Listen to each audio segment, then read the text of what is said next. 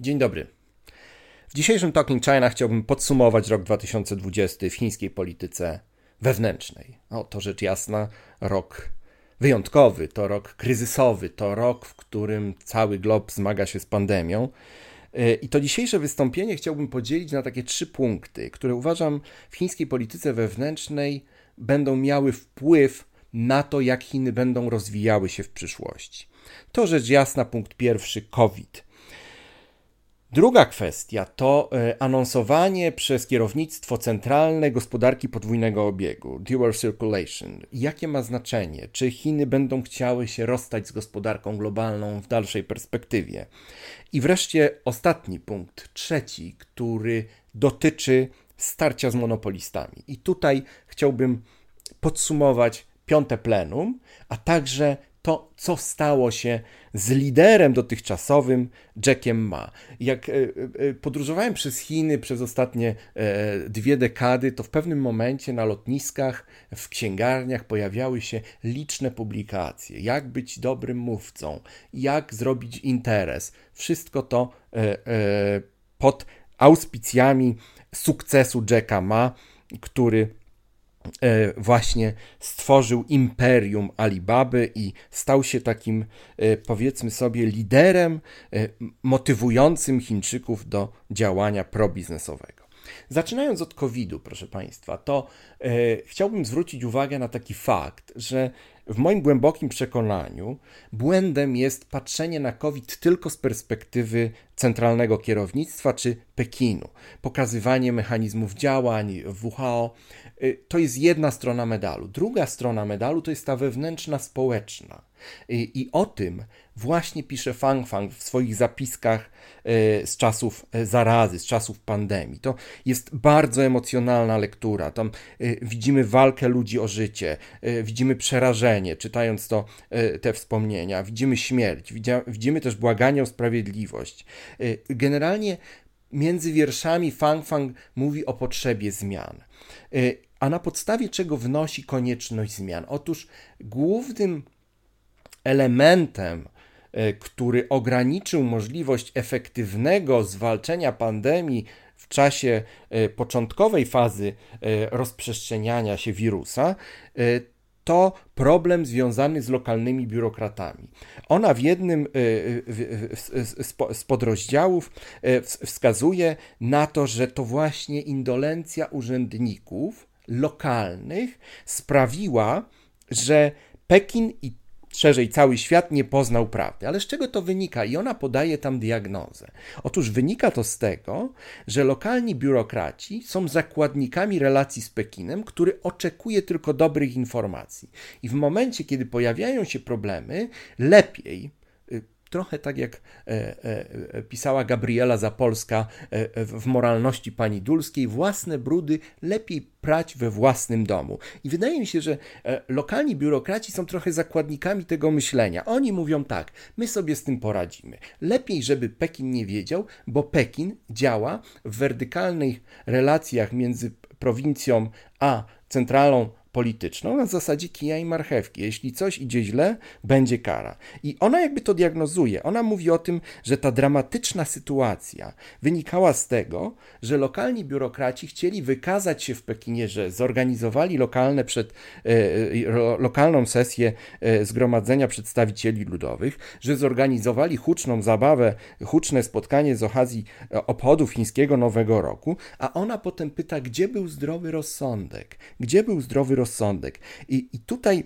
ona to diagnozuje, że ten rząd lokalny musi mieć sukces w obliczu relacji z Pekinem, a paradoksalnie Wydział Zdrowia na czas posiedzeń y, y, y, lokalnego parlamentu przestał publikować dane o zachorowaniach, czyli jakby sprawy w ogóle nie było. I ona ironicznie trochę e, w, tym, e, e, w, w, w, tych zapiskach z czasów zarazy sugeruje, żeby w ogóle przenieść lokalne obrady, czy czas lokalnych obradów, czy terminy lokalnych parlamentów na sezon pogrypowy, bo wiadomo, że styczeń to zawsze jest sezon grypowy, grudzień, styczeń, generalnie ten, ten okres sprzyja przeziębieniom i mówi, przenieśmy to na lato, zmieńmy w ogóle ten, ten system. E, I wydaje się, że COVID z perspektywy zrozumienia tego, jak on funkcjonuje w Chinach, wydaje mi się istotny, żeby spojrzeć gdzieś E, po takie zapiski, po takie mniej cenzurowane e, e, obrazy tego właśnie wirusa, który został właśnie przedstawiony w tych zapiskach Fang Fang. Druga kwestia to kwestia reakcji władz centralnych na pandemię i na kwestie związane z wojną handlową szeroko rozumianą ze Stanami Zjednoczonymi, jeszcze wówczas pod rządami e, Trumpa. Władze Chińskiej Republiki Ludowej anonsują gospodarkę podwójnego obiegu. I teraz oczywiście jest to odpowiedź na e, kurczące się zasoby, czy kurczący się dostęp do zasobów globalnych, zarówno technologicznych, jak i kapitałowych. Przewodniczący Xi mówi: Nie o to chodzi, żebyśmy się rozstali ze światem, ale chcemy skupić się na tym, żeby rozwój gospodarczy Chin w większej części zależał od nas samych. Chcemy, żeby to lokalne zasoby generowały wzrost gospodarczy, e, ale wzrost gospodarczy oparty na wysokich technologiach. Musimy dążyć, mówi o tym wyraźnie Komunistyczna Partia Chin, do tego, żeby e, być samowystarczalnymi w e, obszarze wysokich technologii. I tutaj w czasie spotkania biura politycznego 30 lipca 2020 e, roku pojawia się bardzo interesujący cytat w dokumencie, który wy ogłoszono po spotkaniu. Mówi się o tym, że te problemy związane z ograniczeniami dostępu do zasobów globalnych to nie są problemy krótkoterminowe. Zaczyna się globalnie konflikt, który w dalszej perspektywie będzie długoterminowy. I o tym mówi ten dokument. Jak Państwo weźmiecie, to explicite mówi się o tym, że e, z tej perspektywy e, sprzeczności globalne rozpoznajemy jako długoterminowe, co w tej perspektywie oznacza wojnę przewlekłą.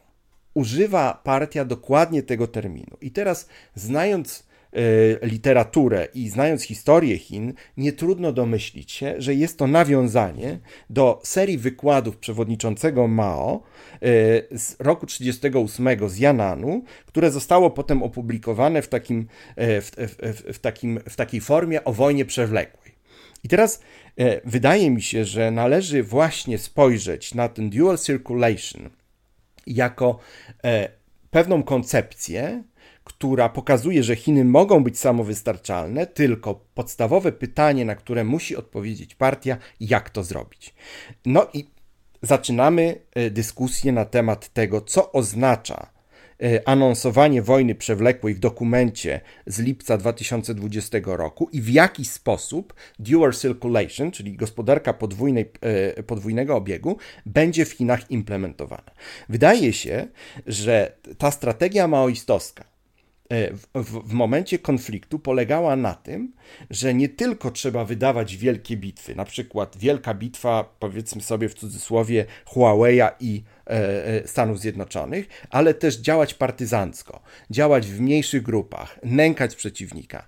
E, I teraz e, e, troszkę nie parafrazując, ale przekładając to myślenie Mao z okresu wojny antyjapońskiej, czyli tego Chidziojan, czyli przewlekłej wojny, warto zastanowić się, w jaki sposób Komunistyczna Partia Chin będzie prowadziła rozwój gospodarczy oparty na podwójnym obiegu. I e, ma to, wydaje mi się, bardzo istotne znaczenie dla tego, co dzieje się w tej chwili w Chinach, czyli e, demonopolizacji pewnych obszarów gospodarczych i dania możliwości do tego, żeby mniejszy kapitał, mniejsze grupy weszły w pewne sektory już zdominowane. Tylko pytanie, czy Chiny są w stanie to zrobić. Dość powiedzieć, że e, chiński import półprzewodników w 2019 roku to 300 miliardów dolarów. Produkcja wewnętrzna półprzewodników zaspokajała tylko 30% y, tego y, jakby zapotrzebowania Chin na, na właśnie ten, tą kwestię. Huawei i jego High Silicon kupował na Tajwanie.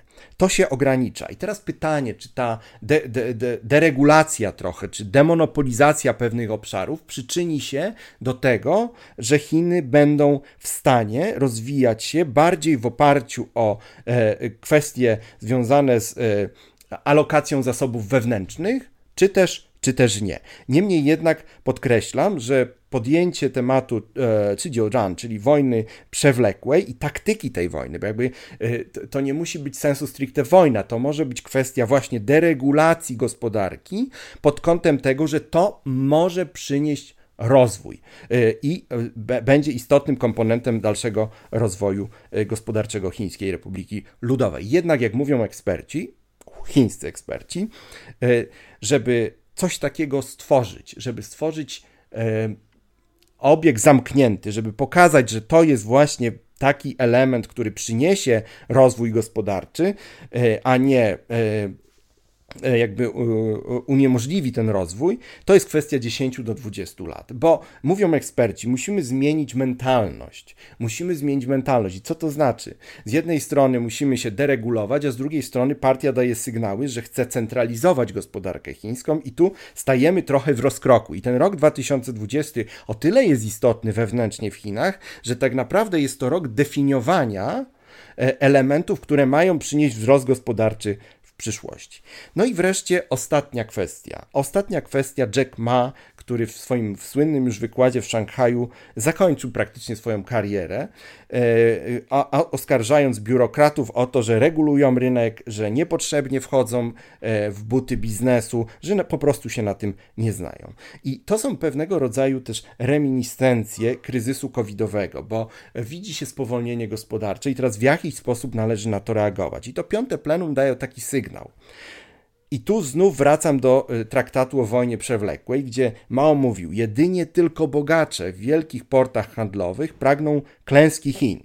To mówi Mao. Obawiają się bowiem utraty swoich bogactw. I teraz partia właśnie w taki sposób definiuje sprzeczność, że ci bogaci, na nich trzeba uważać, bo oni mogą być niebezpieczni. Dlaczego mogą być niebezpieczni? I to jest też element deregulacji rynku w Chinach, yy, dlatego że oni, mając bardzo duże układy międzynarodowe mogą negocjować poza e, ramami wyznaczonymi przez władze Chińskiej Republiki Ludowej. I Jack Ma tak naprawdę, który wszedł na odcisk, byśmy powiedzieli, biurokratom, który został włączony do partii ostatnio, zrezygnował z szefowania Alibabą i w końcu stracił grube miliony ostatnio, bo jego firma e, Mrówka nie została e, włączona w rynek kapitałowy, on y, jest jakby tego, tego tutaj najjaśniejszym, wydaje się, przykładem tego konfliktu, gdzie partia mówi: Zobaczcie, Jack Ma dorobił się, on był tym kapitalistą, my teraz będziemy bronić e, interesów e, zwykłego, zwykłego człowieka w Chinach. Zresztą e, e Weiben to się powtarza od jakiegoś czasu już w dyskursie chińskim, natomiast ten rok 2020 on jeszcze ogniskuje to bardziej. Wreszcie reasumując, e, Szanowni Państwo, to COVID-19 e, to kryzys. Wojna handlowa ze Stanami Zjednoczonymi to kryzys. Wreszcie partia musi redefiniować podstawy legitymizacji władzy, które już nie mogą być oparte na wzroście gospodarczym, bo ten jest niepewny, bo jest kryzys, bo jest sytuacja konfliktowa. I to nawet nie chodzi o to, że Chiny muszą dekarbonizować gospodarkę. To nawet nie chodzi o umowy handlowe, które teraz y, próbuje się przepchnąć, dopchnąć gdzieś między innymi z Unią Europejską Trudno powiedzieć, co się dalej stanie. Ja te słowa nagrywam 30 grudnia 2020 roku. To w tym kontekście partia musi zdefiniować sprzeczności i pokazać, gdzie będzie dalszy rozwój. E, I wydaje mi się, że ta linia sprzeczności, ona biegnie między monopolistami, w cudzysłowie, bo tak zostali określeni przez e, e, władze Chińskiej Republiki Ludowej, czyli tak, takimi podmiotami jak Alibaba, Gday.com, czy choćby Tencent. Jeśli Państwo spojrzycie ostatnio na wykresy giełdowe tych firm, to naprawdę kurs wraca do kursu sprzed, sprzed roku to zdecydowanie jest, jest ten element i on jakby i, i, i, rok 2020 jest tutaj bardzo istotny właśnie z tej perspektywy. Jack Ma definitywnie znika z chińskiej sceny, sceny na dłuższy czas. Nie wiadomo jak jego kariera się dalej potoczy, ale to pokazuje długofalową zmianę kursu Komunistycznej Partii Chin. Teraz będzie większy nacisk kładziony na to, że partia chroni zwykłego obywatela właśnie w sytuacji kryzysowej, ale jednocześnie go mobilizuje do tego, żeby przetrwał kryzys, żeby wyzwolił e, siły do tego, żeby Chiny w dalszym ciągu się rozwijały gospodarczo. Partia ma do tego mechanizmy, ma do tego narzędzia, mobilizuje własne zasoby, czego byliśmy świadkami w 2020 roku. Pytanie, czy i jak skończy się to, e, te kampanie, jak one się skończą w 2021 roku, czy nie będziemy mieli do czynienia z jakimś szerszym wewnętrznym ruchem mobilizacyjnym, tego nie jesteśmy w stanie obecnie ocenić. Natomiast warto o tym pamiętać w roku 2020. E, szanowni Państwo, życzę Państwu wszystkiego dobrego w nowym roku. Zachęcam do słuchania, słuchania czytania naszych e, materiałów Ośrodka Spraw Azjatyckich Uniwersytetu Łódzkiego. Do usłyszenia.